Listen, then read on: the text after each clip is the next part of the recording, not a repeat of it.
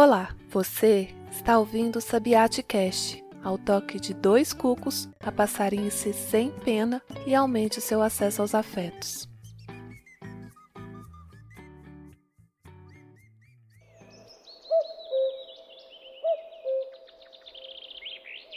O cuco é um pássaro que muita gente conheceu por causa daqueles relógios antigos. Contam que tudo começou com um alemão encantado pelo canto dos cucos machos da floresta. A admiração sonora foi tamanha que ele se empenhou em inventar o mecanismo para que a cantoria do bicho voador soasse alto a cada hora marcada. Acontece que, conforme classificam os estudiosos de aves, os cucos são legítimos parasitas, aparentemente inofensivos nos toques dos relógios, eles tocam o terror nos ecossistemas de que fazem parte Convivem entre si com bastante desapego e migram solitários de acordo com as estações do ano. Encontram-se para o acasalamento e logo se despedem. Sequer constroem ninhos. Pai já vai longe quando a mãe se põe a bisbilhotar os ninhos alheios. Malandramente, ao detectar uma oportunidade propícia, ela joga para fora do ninho os ovos dos pássaros da outra espécie e bota lá um ou mais dos seus próprios ovos. De volta e distraída, a fêmea que toma conta da ninhada segue nas funções habituais de chocar e cuidar